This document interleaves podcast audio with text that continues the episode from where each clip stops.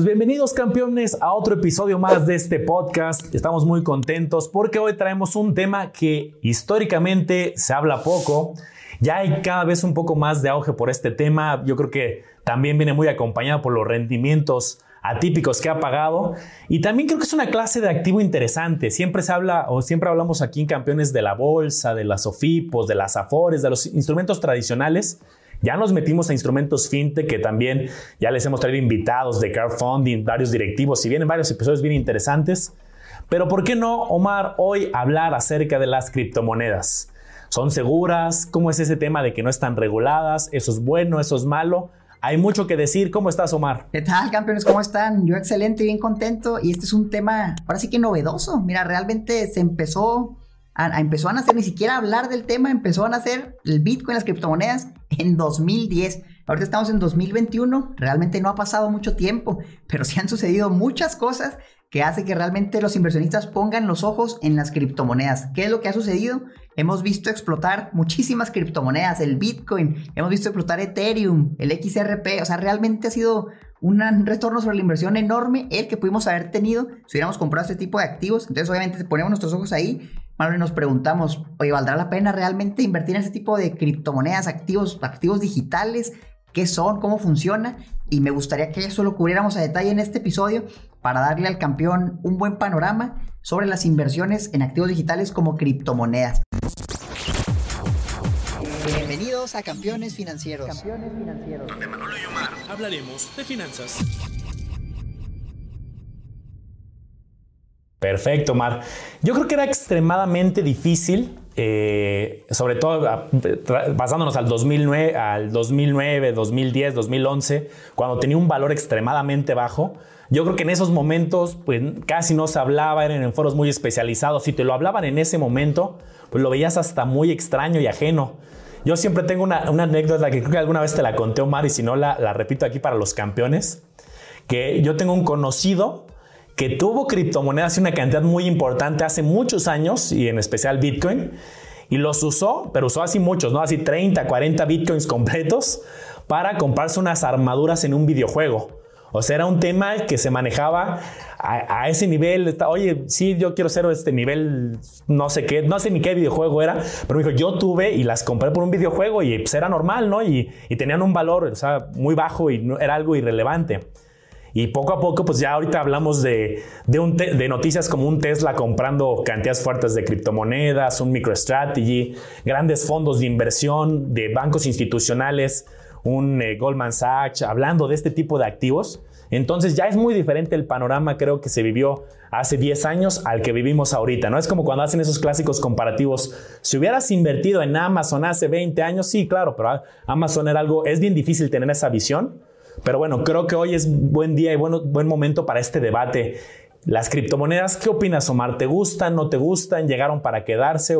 ¿Cuál sería tu, tu introducción a este tema? Mira, yo creo que sí, justamente ya es el momento de tocar estos temas. Y es que si tú me hubieras preguntado hace un par de años, oye, háblame de criptomonedas, yo te diría, ten mucho cuidado, un activo de mucho riesgo, que no sabemos si va a funcionar, no sabemos qué es eso. Y deja tú, o sea, mi opinión puede ser la más irrelevante para ustedes, pero la opinión, por ejemplo, de Warren Buffett, una de las personas más ricas del mundo, que hizo rico con sus inversiones, él decía, no, es que el, el Bitcoin, por ejemplo, no es una acción como tal, no tiene ganancias, no genera ventas, no hace nada. Entonces realmente es difícil invertir en un activo intangible porque ni siquiera lo puedes tocar. Él no le veía sentido en hacer eso. Obviamente cuando empezamos a ver los aumentos que hubo en el Bitcoin específicamente y en las otras monedas, pues nos hace cuestionar, oye, ¿será que realmente no es una buena idea? Porque los que han invertido han tenido rendimientos exagerados. Y déjenme los pongo un poco en contexto. Cuando el Bitcoin salió y la mayoría de las criptomonedas cuando sale, comienza a venderse por fracciones de centavos de dólar. O sea, en pesos será menos de un peso, un peso, dos pesos, bien poquito.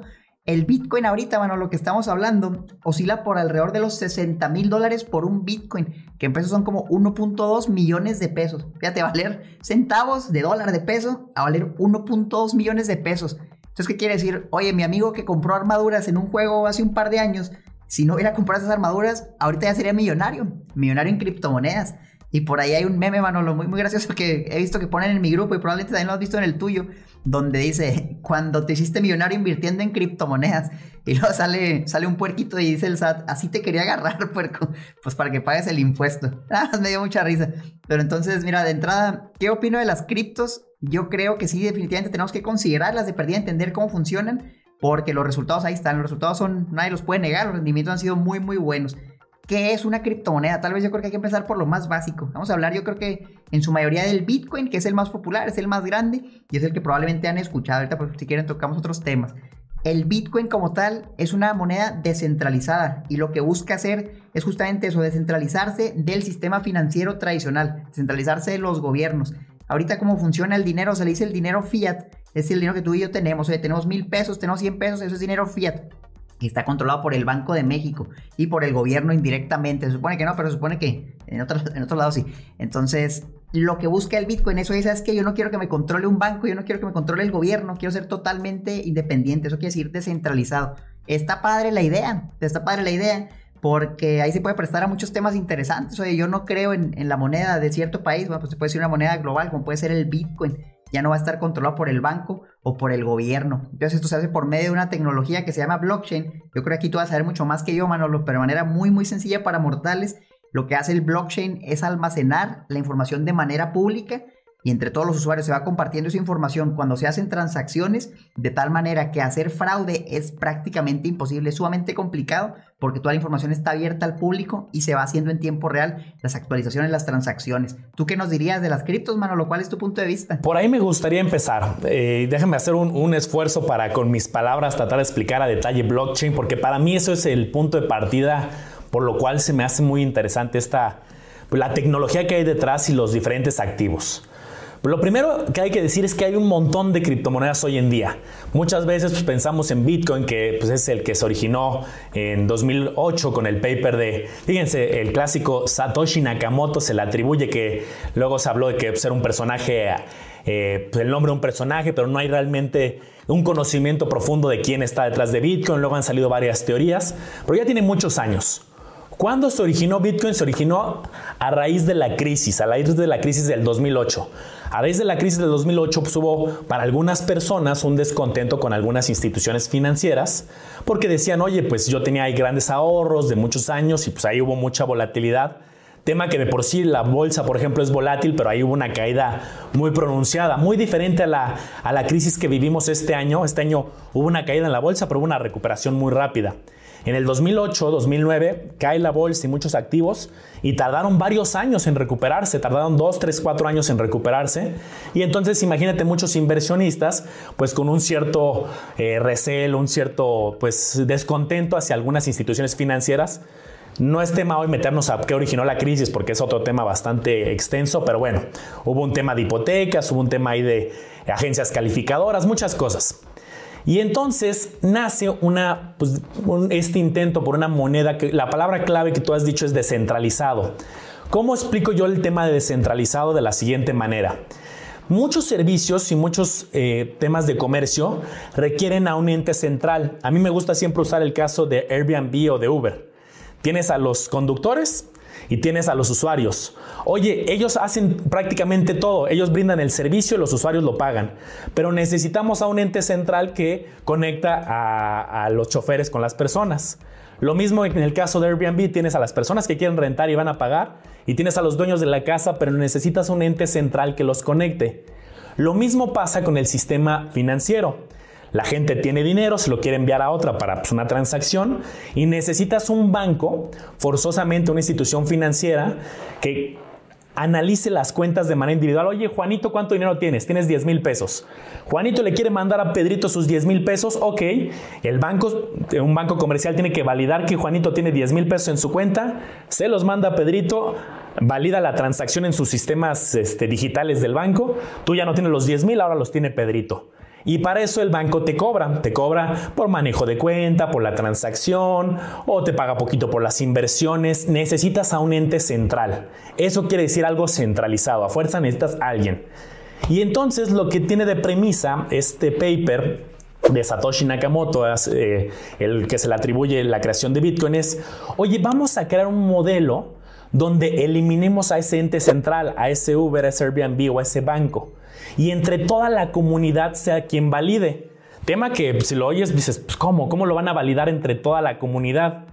Y entonces, en el caso de Bitcoin, existen unos usuarios muy especializados, que son los mineros y otros que se llaman nodos, que tienen una base de datos. Imagínate una base de datos en Excel. Imagínate que tú tienes un Excel y ahí tienes la transacción. Juanito tenía diez mil pesos y ahora se los mandó a Pedrito. Pero esa base de datos, en vez de que la tenga el banco central, centralizando, lo tienen todos los usuarios.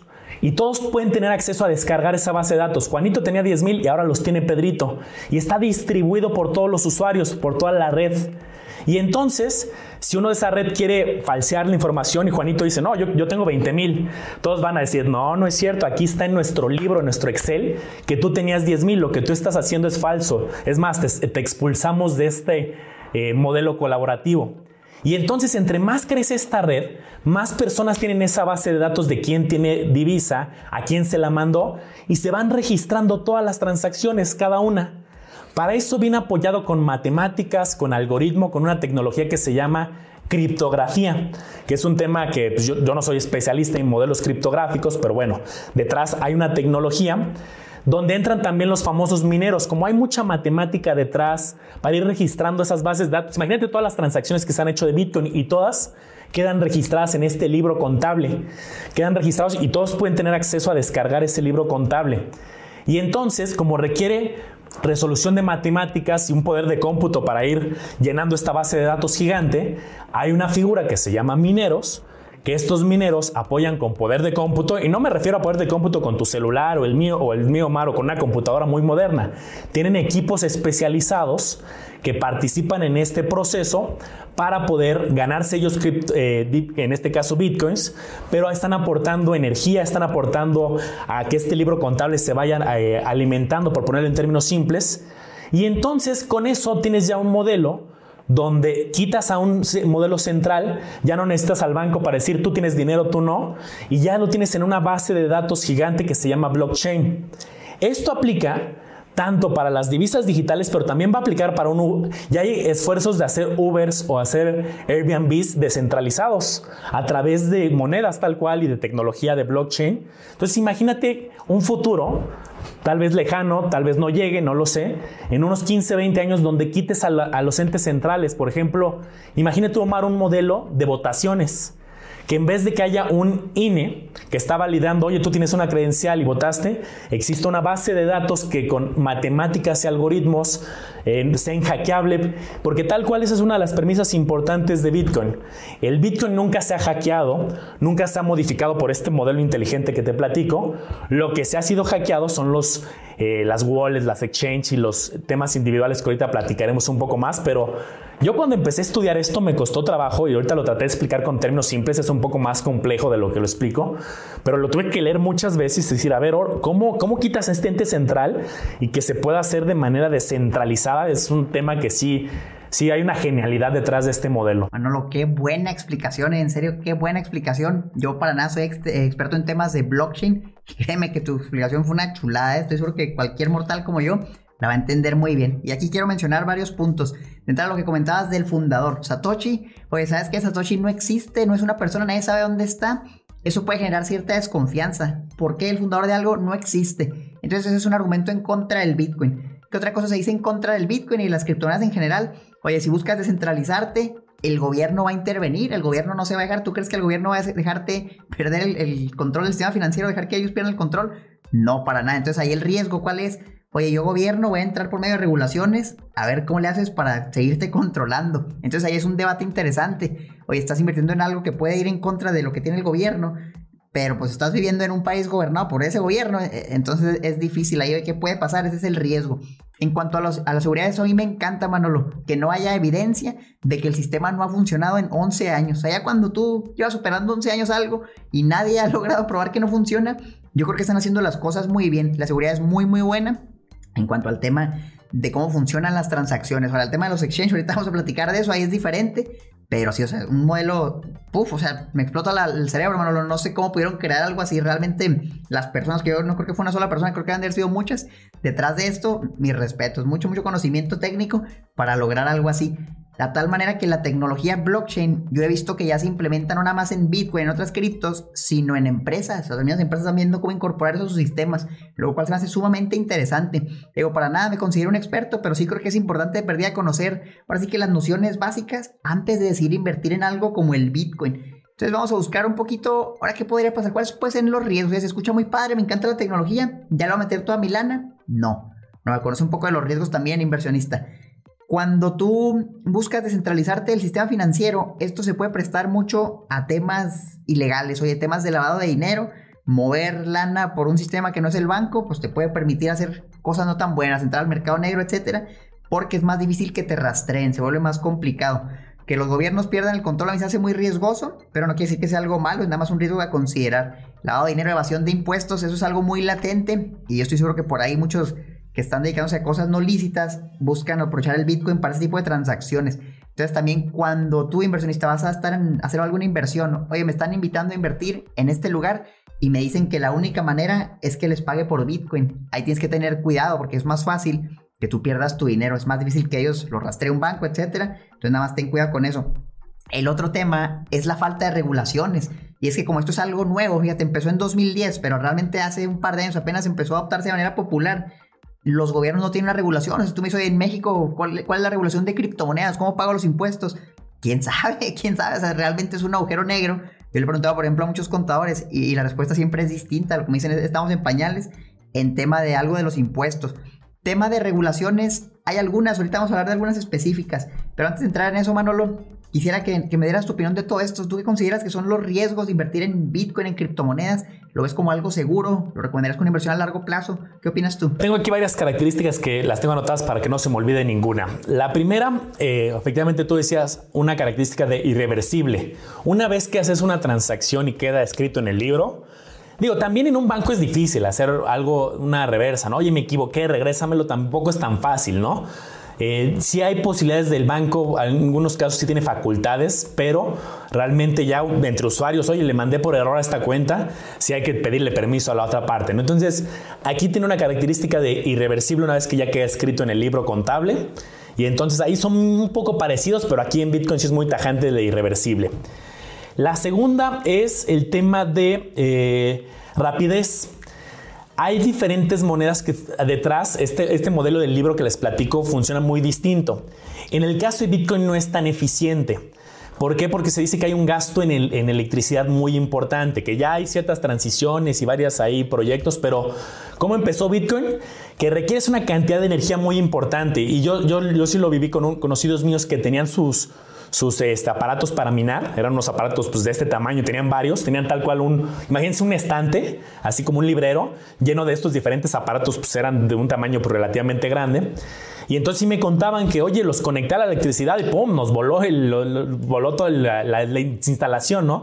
Tuvimos que adaptarla, aparte que fueron caros estos aparatos de, de minería, pusieron una instalación específica, y pues la luz sí les llegaba carísimo. Al final sí tenían que hacer este costo-beneficio de, oye, tenemos que invertir muchísimo en luz para poder este, pues, ser, ser rentables, ¿no? De ahí hay hasta muchas historias en blogs de que, por ejemplo, estudiantes universitarios, donde pues ya tienen como los dormitorios universitarios, pues, se conectaban a la electricidad porque la pagaba la universidad, ellos nada más pagaban la renta de los dormitorios y entonces pues, les salía que, este, carísimo a la universidad y luego lo prohibieron, ¿no? Luego había debates también de que hay países donde la electricidad es más barata y otros donde es más cara. Entonces ahí hay como muchos, este, pues muchas teorías y temas de la electricidad, pero hay otros modelos que no son tan ineficientes. Es decir, que el esquema de validación que te platico, no me quiero meter tanto esto porque para los que nos ven aquí que ya son más avanzados, pues saben del Proof of Work, Proof of Stake, diferentes modelos de... pues de la validación en este libro contable, pero hay unos que no consumen tanta electricidad. Entonces, en particular de los orígenes de Bitcoin, ese es uno de los de las críticas, el consumo de electricidad. No me acuerdo el dato, por ahí lo tenía anotado que eh, lo que se consume en Bitcoin, incluso en cuanto a electricidad, es mayor que algunos países completos, que toda la electricidad que producen países completos chiquitos. Y entonces, pues sí, es un tema que si tú eres muy pro del ambiente y de la eficiencia, pues también ahí hay otra crítica importante. En temas de anonimato, sí hay un cierto anonimato, pero parcial.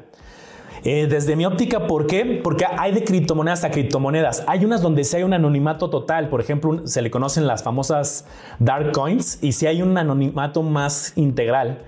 En otras no es total porque sí queda esta base de datos. Haz de cuenta, imagínense como que tenemos... Como cuando tienes una cuenta bancaria, que tú, Omar, me preguntaras, oye, este, pásame tu cuenta bancaria para hacer tu transferencia y te la paso en un foro, ¿no? En un foro público. Pues queda ahí que la cuenta de Manolo es esta, ¿no? Puede ser parecido en el caso de Bitcoin, donde sí hay unas cuentas públicas, claves públicas, que se están pasando y sí puede haber un cierto rastro. Si bien no hay tantos datos como tu nombre, Eh, tu R F C, tu dirección en, estas, en este libro contable, si sí hay una cierta trazabilidad de cuentas públicas en algunos casos. Respondiendo concretamente a lo que decías, oye, creo que el gobierno puede llegar a controlar, creo que sí, parcialmente. Como todo, o sea, algo que no le gusta a algún gobierno, podría encontrar mecanismos para, a lo mejor, vía impuestos. Oye, está bien, yo permito que lo puedas utilizar, pero voy a cobrar un noventa por ciento de impuestos sobre las ganancias. Y si no, pues es evasión fiscal. Entonces, pues podría haber ciertos mecanismos. Tú cuando abres una cuenta en Bitso, por ejemplo, pues te piden todo, ¿no? Ya, ya hasta cuando abres en un cierto nivel, hasta te piden tu e-firma. Entonces, ya empieza a haber comunicación entre los portales, entre algunos portales, eh, algunos exchange o wallets que, que con las autoridades. Entonces, pues ese sería como un, un punto que tiene sus ventajas, pero pues también creo que sí podría llegar a haber cierta influencia eh, eh, de las autoridades. Excelente. Mira, en cuanto al tema de minado, tampoco soy experto en el tema de minado, pero lo que escuchaba es que antes era un negocio bastante rentable. Si consumías luz, pero recibías un pago del Bitcoin que minabas, una cierta fracción del Bitcoin, que era bastante rentable. Lo que he escuchado, Manolo, y a ver qué opinas de esto, es que recientemente, como la, de, la, la oferta del Bitcoin es limitada, solo se puede minar cierto número de Bitcoin, y ahorita el recurso que necesitas para poder minarlo es muy alto. Entonces lo que he escuchado es que ya no es tan rentable, que ya no es negocio estar minando el Bitcoin, porque ya se está acabando la oferta que existe. Y todavía falta, todavía falta, pero el Bitcoin va a estar topado a cierto monto. Creo que anda por los dos millones, no recuerdo el monto exacto, a ver si tú tienes el dato, pero esa es la idea, ¿no? Oferta limitada. Y cuando tú escuchas, a mí me gusta esto, porque acuérdense que el precio del Bitcoin y de las criptomonedas en general se dicta por la oferta y la demanda. Eso es un principio básico de economía. Muchas personas quieren comprar algo, lo que sea, puede ser vacas, queso, carne. Entonces el precio va a subir. Si la oferta es limitada, imagínate que tú tienes un rancho, yo tengo diez vacas y tienes un vecino que tiene otras diez vacas y son todas las vacas del rancho, hay veinte en total. Pero hay cien personas ahí y todos quieren comprar una vaca. Entonces cien personas quieren una vaca, pero solo hay veinte. Hace que el precio suba y solo se las van a quedar las personas que paguen más dinero. Lo mismo funciona en el Bitcoin. Hay un cierto número de Bitcoins, pero la, la demanda puede ser ilimitada. O sea, cada vez hay más personas que lo quieren comprar. Entonces, ¿qué hace que esto ocasione? Que el precio suba. Y eso es lo que hemos estado viviendo de manera muy clara. Miren, en dos mil catorce el Bitcoin estaba en quinientos setenta y ocho dólares. Ahorita está en sesenta mil. Es una locura, o sea, más de cien veces. Ha subido el precio y van saliendo más bitcoins, pero eventualmente la oferta se va a terminar y ya los que tenían bitcoins ahora sí que se los van a estar intercambiando. También por ahí está el tema de que hay muchos bitcoins extraviados, Manolo, y así como tu amigo que compraba armaduras en un videojuego, había muchas personas que a lo mejor compraron el bitcoin cuando valía centavos, lo guardaron por ahí incluso en un hard wallet y se les perdió, se les olvidó la contraseña. Entonces hay historias de que hay muchos bitcoins que probablemente nunca, nunca vuelvan a circular en el mercado. Eso es que toda la oferta sea menor. Entonces a mí me, se me hace muy atractivo cuando escucho oferta limitada, porque yo ya veo un potencial enorme en algo que puede subir mucho de valor, porque se le da bastante uso. Cuando la oferta es limitada, el precio sube mucho y tú puedes ganar mucho dinero. Entonces en números, campeones, que esto es lo que les va a encantar. Oye, ¿cuánto puedo ganar? ¿Cuánto podría ganar? La respuesta es que no se puede saber. Como es oferta y demanda, dependiendo de cuántas personas lo quieran comprar y qué precio estén dispuestas a pagar, va a ser lo que tú puedes llegar a ganar o perder, porque tú también si lo compraste muy caro, a lo mejor ya las personas no quieren pagar tanto dinero, el precio puede bajar. Y aquí la volatilidad es, es inmensa, mano. O sea, realmente si han invertido, por ejemplo, en la bolsa de valores, yo les puedo decir que esto no es nada. O sea, si han visto bajar su portafolio cinco o diez por ciento en un día, en las criptomonedas eso es muy poco. Es una volatilidad yo creo que diaria que tú puedes ver. Me ha tocado ver casos como, por ejemplo, el de X R P, que en los últimos días, Manolo, yo creo que se multiplicó por dos. O sea, realmente que ahora estaba en, en una fracción de centavos de dólar, ahorita ya pasó el dólar en cuestión de días. Y como este mercado opera veinticuatro siete, es decir, todos los días, todo el día está activo, tú te puedes ir a dormir y despertarte con muy buenas o muy malas noticias de que hubo una gran variación en tu inversión, y aquí si te asustas y la vendes, pues puedes perder dinero. Si te esperas, tampoco quiere decir que se va a recuperar a largo plazo, porque no son como las acciones, como decía Warren Buffett, es que no están vendiendo, no tienen ganancias, no genera nada tangible. Entonces es muy difícil saber qué va a pasar con el precio, y yo por eso consideraría al, al Bitcoin y a las criptomonedas en general, Manolo, como una inversión especulativa. Y muchas personas dicen, oye, es, es que no es una inversión, es una apuesta. Pues lo puedes ver así, yo sí lo veo como una inversión, porque a fin de cuentas le veo potencial a toda la tecnología que hay, y sí siento que cada vez lo van adoptando más. Y esto es algo real, o sea, tú te pones a ver inversionistas institucionales, como bien lo mencionabas al inicio, empresas que lo van adoptando. Oye, Uber está diciendo, ya voy a aceptar pagos en Bitcoin. Tesla dice, ¿sabes qué? Ya págame el Tesla en Bitcoin. Yo incluso voy a invertir en Bitcoin si ya lo hizo. Ya cuando empiezas a ver eso, oye, PayPal ya está también permitiendo transacciones de criptomonedas. Yo creo que hay algo, yo creo que hay algo que puede ser un negocio asquerosamente rentable, Manuel. Y ahorita quiero hablar de, de otras opciones de inversión para las criptomonedas, pero me gustaría escuchar tu opinión respecto a esto, Manuel, antes de pasarnos al siguiente tema. Justo, sí, muy buenos te temas tocas, Omar. veintiún millones de, de Bitcoin es el, el universo total que está programado para ser paulatino, es decir, desde que se originó este modelo, estaba hecho para que no en un año los veintiuno, ¿no?, sino para el proceso de, min de minado con ciertos tiempos y cierta estructura, eh, tuviera este tiempo de, de llegar a este límite. Eh, que ojo, para todos los que nos ven, que a lo mejor están empezando, eh, no tienes que comprar uno. O, Oye, tengo que pagar un millón doscientos mil. No, puedes comprar las fracciones que se conocen como satoshis.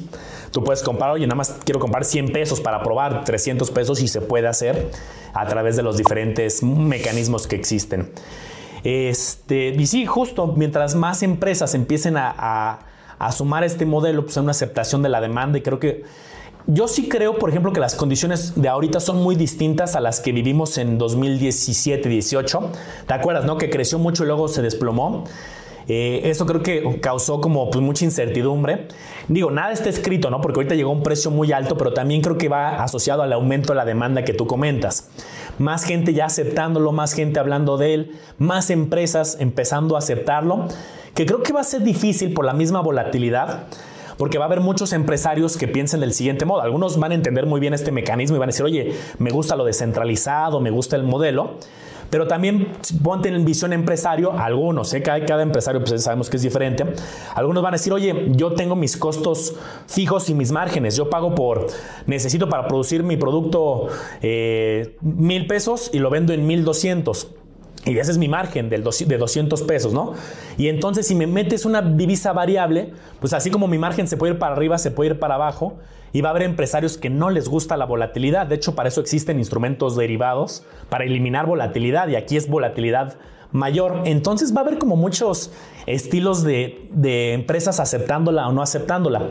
Ojo, también hay monedas más estables. Incluso hay unas que se llaman stable coins que, que hasta ligan el precio con el dólar, por ejemplo, y son estables, ¿no? Que te pueden servir si estás en una en un wallet y ahorita no sabes ni cuál comprar, te puedes migrar tantito a esas para eh, meterle pausa y no meter esa volatilidad y luego compras otras.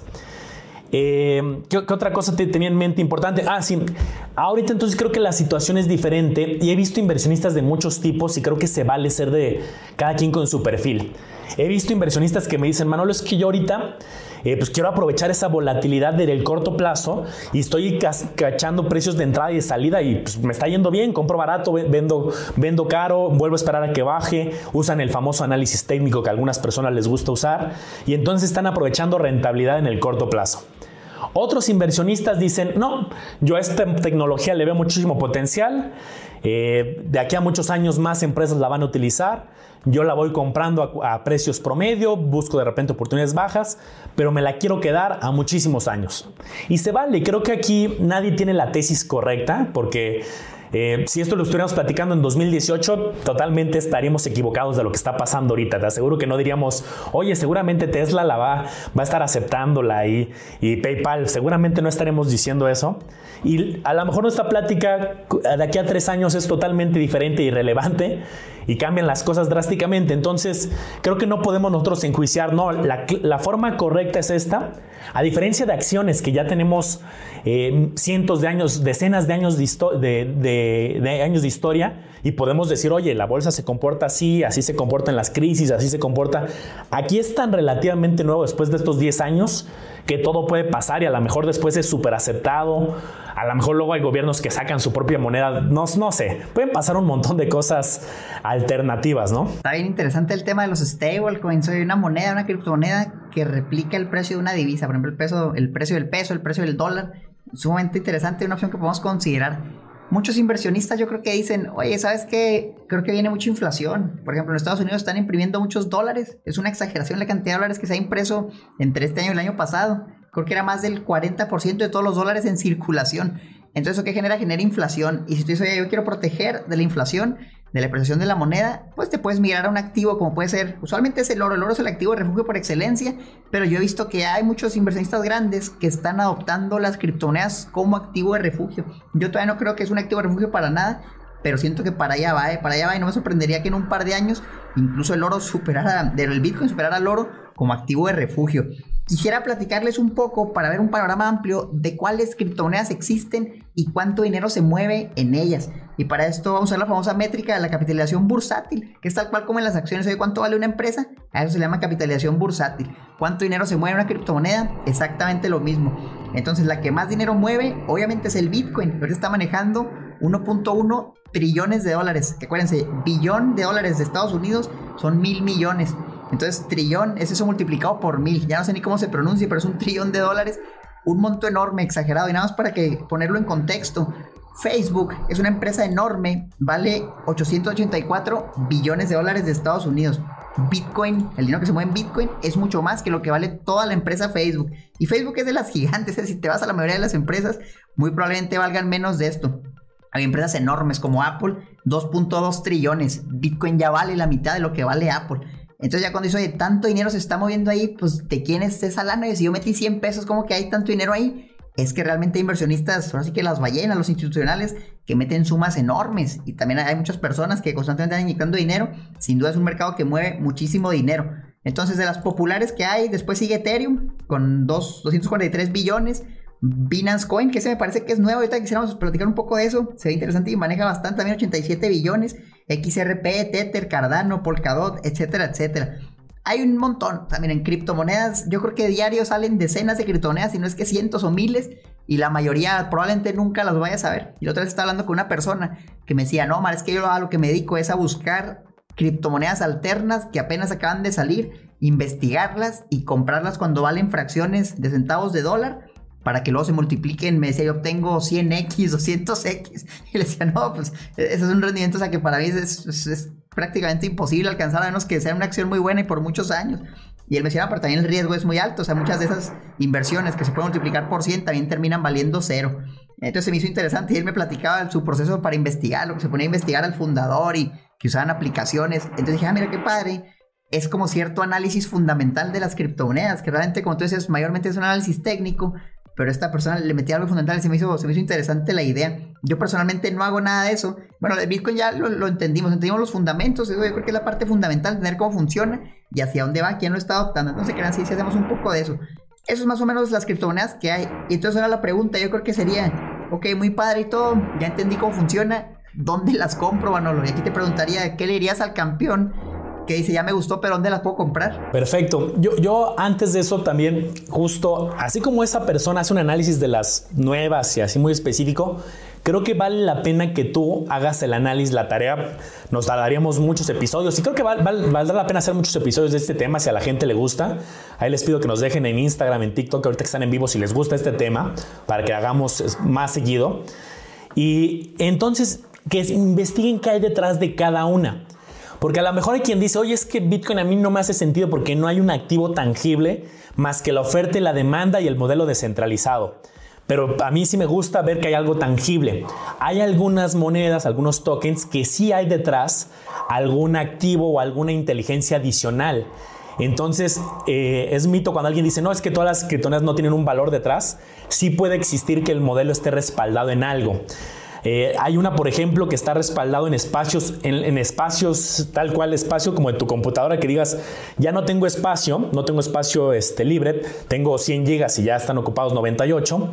Y entonces ves que ahorita está pues, muy de moda también usar como los drives, ¿no? Google Drive, este, Dropbox, y te rentan espacio, pero ahí está centralizado por Google, por Dropbox. Entonces hay una moneda, por ejemplo, que usa este modelo de los espacios en espacios de usuarios, pero todo lo encripta, en los usuarios de muchos usuarios, distribuye la información entre muchos nodos, entre muchos este, usuarios.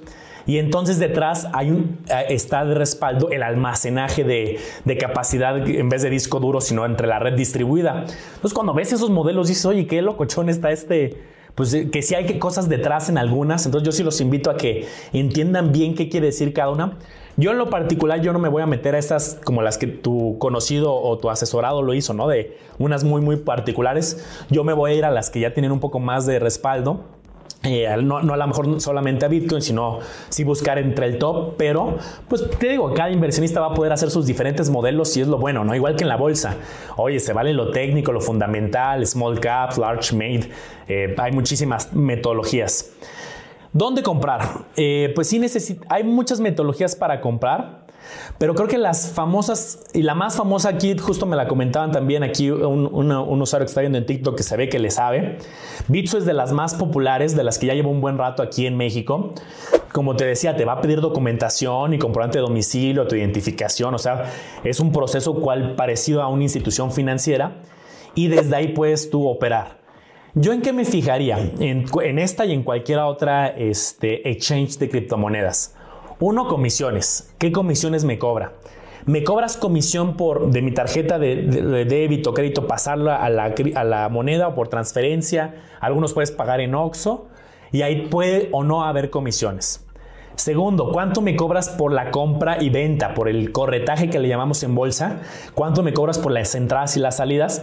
Y puede ser diferente dependiendo la moneda. Entonces, algunas pueden ser más caras y más baratas. Y si hay alguna otra comisión, entonces, por mandar recursos y sacarlos, por la compra y venta dentro de la plataforma y si existe alguna otra comisión este, específica. Sí sería muy stalker en cuanto a la institución, en este caso Bitso o como otras Coinbase, Binance, hay varias que vamos a ir platicando. Pues bien, ¿quién está detrás? ¿Cuánto tiempo lleva operando? Porque los exchange o las wallets sí han sido hackeadas. Lo que no ha sido hackeado es el modelo, el modelo que les digo del libro contable y la información. Pero si lo llevamos a un mundo de bancos sería parecido como, no es lo mismo que hackeen a B B V A completo, o sea, que alguien se meta al sistema, a que alguien le, le dieron su contraseña en el cajero. Es muy diferente. Es parecido aquí. No es lo mismo que hackeen el sistema central, o sea, el libro contable, el blockchain de Bitcoin o de las, de las diferentes monedas, a que el exchange o el wallet alguien lo vulnere la información. Entonces, por eso sí hay que tener cuidado dónde depositamos eh, la información, qué tipo de eh, contraseña, si es confiable o no, porque sí puede haber ahí un tema. Eh, Bitso creo que es de las más populares. Hay más, les digo Coinbase, Binance.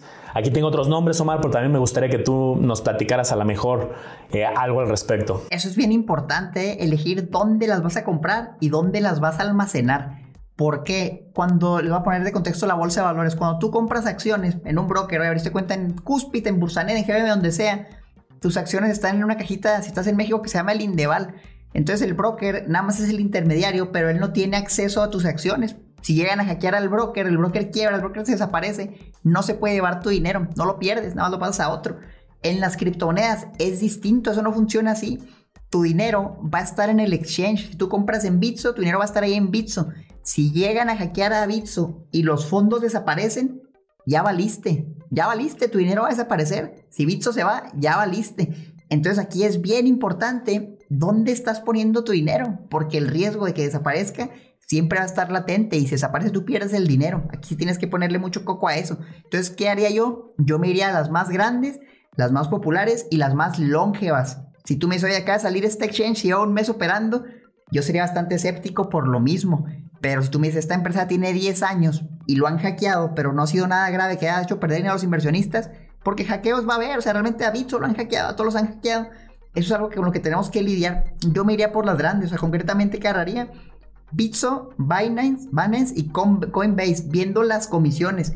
Unos van a cobrar más que otros en ciertos movimientos, entonces tienes que evaluar. Si estás en México, vas comenzando, yo te diría, empieza con lo más fácil que es Bitso, para que le puedas hacer la transferencia SPAY sin problema, es lo más básico. Luego a lo mejor te puedes mover a Binance y a Coinbase, pero ten que ser consciente de que las comisiones en Bitso no van a ser las más bajas, entonces tienes que estar evaluando eso. Yo creo que es un muy buen punto de partida y me gusta la empresa. El procesador de pagos de Bitso que se llama Envío Ese sí está regulado en México. Es parte, aplicó a la ley fintech y todo eso. Ya le dieron la regulación. Porque fue la primera fintech en ser regulada. Entonces Bitso en Latinoamérica es el único exchange regulado. Eso le da bastante certeza, aunque no sea la comisión más baja. Es fácil de comprar, a mí sí me gusta. Y yo personalmente ahí lo uso, Manolo. Y ahí tengo mis fondos. Ahora, aquí la pregunta. Bueno, entonces eso te quisiera preguntar, Manolo. ¿Qué opinas? Este es como un punto de aparte. Que Coinbase va a salir a la bolsa. Ya justamente esta semana, el miércoles, tú vas a poder comprar acciones de Coinbase, es un broker internacional. En tres meses yo imagino que va a llegar a México también. Estaba viendo los números, te platico rápido, los números de Coinbase. Un margen de ganancia neto, Manolo, del cuarenta por ciento. O sea, ya después de todo lo que gastaban, de lo que vendían, se embolsaban el cuarenta por ciento.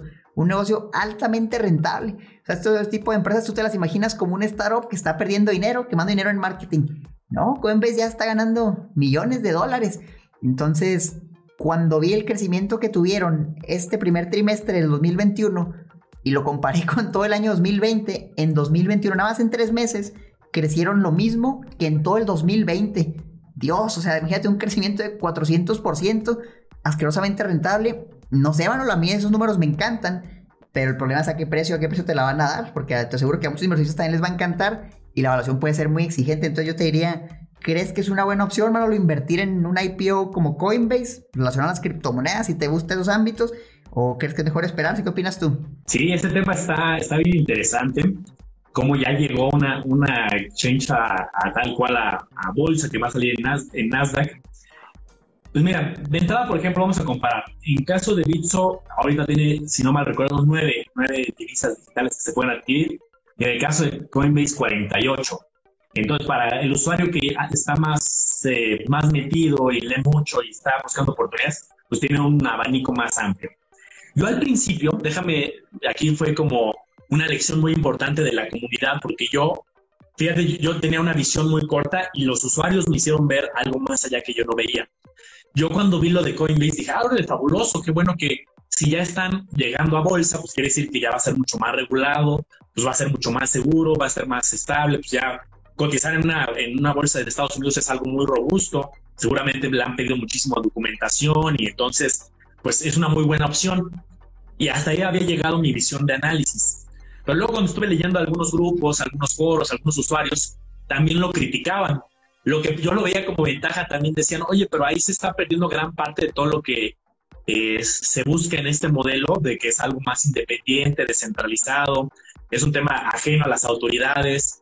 Y entonces, si había una división que dije, ah, puede ser, es, algunos usuarios, lo que yo veo como ventaja, algunos van a decir, no, yo prefiero un modelo meramente independiente, ¿no? Yo busco un, este, un Binance, otro que todavía no esté a ese grado, ¿no? Entonces dije, ah, mira, es una, un punto de vista distinto. Pero bueno, yo creo que es interesante y la verdad es que creo que sí va a ser atractiva esa, esa cotización, ¿no? Yo creo que cuando nos llegue aquí, a caso del S I C, si es que llega, va a tener ya una apreciación importante porque yo creo que sí va a haber un gran apetito, un exceso de demanda, porque si muchos usuarios ya saben que las criptomonedas, pues, yo creo que algunas llegaron para quedarse, eh, y ahora un exchange muy exitoso, pues seguramente va a haber mucha gente que quiera comprar. Déjenme darles un dato curioso, que eso pues yo lo había leído en foros, pero luego yo lo viví, yo abrí mi cuenta también en Coinbase, y entonces quise hacer experimentos, empecé a usarla, y agarré con mi tarjeta y dije, a ver, ¿qué, qué pasa si hago una compra, ¿no? De, de, de cincuenta dólares de, de Bitcoin. Vi las comisiones y me decía, decía, ah, caray, me están descontando un montón en comisión, no le ejecuté. Ahí te dice, ¿estás seguro que quiere ejecutar? Eh, monto deseado, cincuenta dólares. Comisión, dos dólares o dos y algo. Y entonces yo dije, dos dólares por comprar cincuenta. Pues si saqué la proporción, estás hablando casi de un cuatro por ciento. Cuando tú te ves, ves el, el apartado de comisiones de Coinbase, es muy barato, cero punto cincuenta. Dije, ¿por qué me estás cobrando el cuatro por ciento cuando aquí dice cero punto cincuenta? Y entonces me metí a leer bien las letras chiquitas de las comisiones y sí dice un abajo. Eso aplica si ya tienes la divisa y estás, por ejemplo, de una, de una, de una divisa y a la otra. Si tú quieres comprar con tarjeta de crédito o débito, sí te cobran para el caso de, de alguien mexicano el cuatro por ciento. Entonces dije, ah, caray, el cuatro por ciento y luego cuando la venda otro, otro punto cincuenta. Y entonces por eso muchos usuarios lo que hacen es compran en Bitso una divisa, la divisa digital la mandan de su cuenta pública a la cuenta pública de Bitso, a la, de, a la misma de ellos, pero de, de Coinbase. y ya llega el dinero, pero no a través de una tarjeta de débito o crédito, sino a través de una transferencia de, de, de, dentro de mismas divisas, y ya de ahí se pasan a otras divisas. Entonces dije, ah, pues mira, le dan la vuelta de manera legal, porque lo que están haciendo es no, no comprar directamente con la tarjeta, porque si no ese cuatro por ciento, pues es una comisión altísima, ¿no? Ese es un excelente consejo, Manolo. Yo también por ahí he escuchado que muchos compran X R P, porque transferir el X R P no cuesta nada, y luego lo mandan y ya lo van moviendo. Entonces tienes que ver eso, campeón, el juego con las divisas y criptodivisas para pagar la menor comisión posible. Y hay muchas maneras. De hecho, también puedes invertir, por ejemplo, en Bitso, en criptodivisas, en dólares. O sea, por ejemplo, tú dices, oye, yo compro con pesos Bitcoin y lo vendo Bitcoin, pero en dólares. Y puedes hacer juegos interesantes. Entonces ahí no le pierdes tanto con el tipo de cambio, que si tú vas y compras el dólar en un banco, en una casa de cambio, le pierdes bastante. Es un modelo interesante. Yo, yo creo que sí vale la pena explorarlo a detalle y usar las tres herramientas o más exchanges que conozcas para ver qué te conviene, qué movimientos puedes hacer. Yo creo que se pueden complementar muy bien. Ahora, lo que quisiera comentarles es lo siguiente. Oye, Omar, mencionas que el riesgo es que desaparezca y pierda mi lana. Pues sí, ese es el riesgo. ¿Cómo la puedo proteger? Si es que yo quisiera hasta tenerla veinte años, pero me da miedo dejarlo ahí. Yo lo que estoy explorando, Manolo, es la opción de tener un hard wallet, una wallet física, que literal es como una U S B que tú tienes de manera tangible y ahí almacenas tus criptomonedas. Las pasas de Bitso, por ejemplo, al Ledger, Ledger Wallet se llama. Yo personalmente ese es el que voy a probar. El Ledger, que es de los más populares, voy a meter mis criptos ahí. Y creo que tiene una aplicación donde ahí también puedes estar comprando y vendiendo, monitorearlas en tiempo real. Y obviamente tiene un, un código. Un código está cifrado para que no cualquier persona, aunque encuentre la, la memoria, el dispositivo, que es como una U S B, que no las pueda usar, que no se las pueda robar. Está interesante. Nada más tengan cuidado. Si se van a ir por un wallet físico, acuérdense que necesitan saberse la clave. Acuérdense que tiene un costo. No son tan económicos. Yo lo estaba viendo, estaban entre mil quinientos y tres mil pesos, dependiendo de cuál quieras. Y te permitía almacenar muchas criptomonedas. Había uno que creo que era hasta cuatro, cinco, seis y el otro ya como veinte, cuarenta. Era bastante amplio el, el rango. Entonces yo creo que es una opción a considerar si ya inviertes montos grandes. Yo te diría montos ya a lo mejor de cinco cifras mínimos en pesos para que valga la pena. Si tú me dices, estoy invirtiendo y tengo ahí dos mil pesos, te va a salir más caro comprar el dispositivo que lo que le vas a meter. Entonces a lo mejor ahí no te conviene tanto. Por otro lado, y también vale la pena mencionarlo, Bitso ya tiene un seguro, y esto es algo reciente. Hasta apenas este año pasó, contrataron un seguro para justamente protegerte a ti en caso de que los hackeen, en caso de que algo pase. Y ahorita el seguro cubre lo que es Bitcoin, Litecoin, Bitcoin Cash, y están sumando más monedas. Todavía no sé exactamente por qué monto, no sé qué condiciones haya, la información todavía no es muy clara, pero es bien importante que sepan eso. En Bitso ya hay un seguro, eso también le puede dar un beneficio adicional al usuario, que a lo mejor si te vas a Binance, a Coinbase, creo que no lo vas a tener, pero a lo mejor al rato también lo adoptan. Hay que estarlo monitoreando porque este tema cambia constantemente, Manolo. Sí, está, está interesante, como el debate que luego, luego tuvimos también de eToro. ¿Te acuerdas del ya seguro que también, bolsa, también Manolo, hay que hacer un video de eso? Tenemos ese tema pendiente. Ahorita me acordé.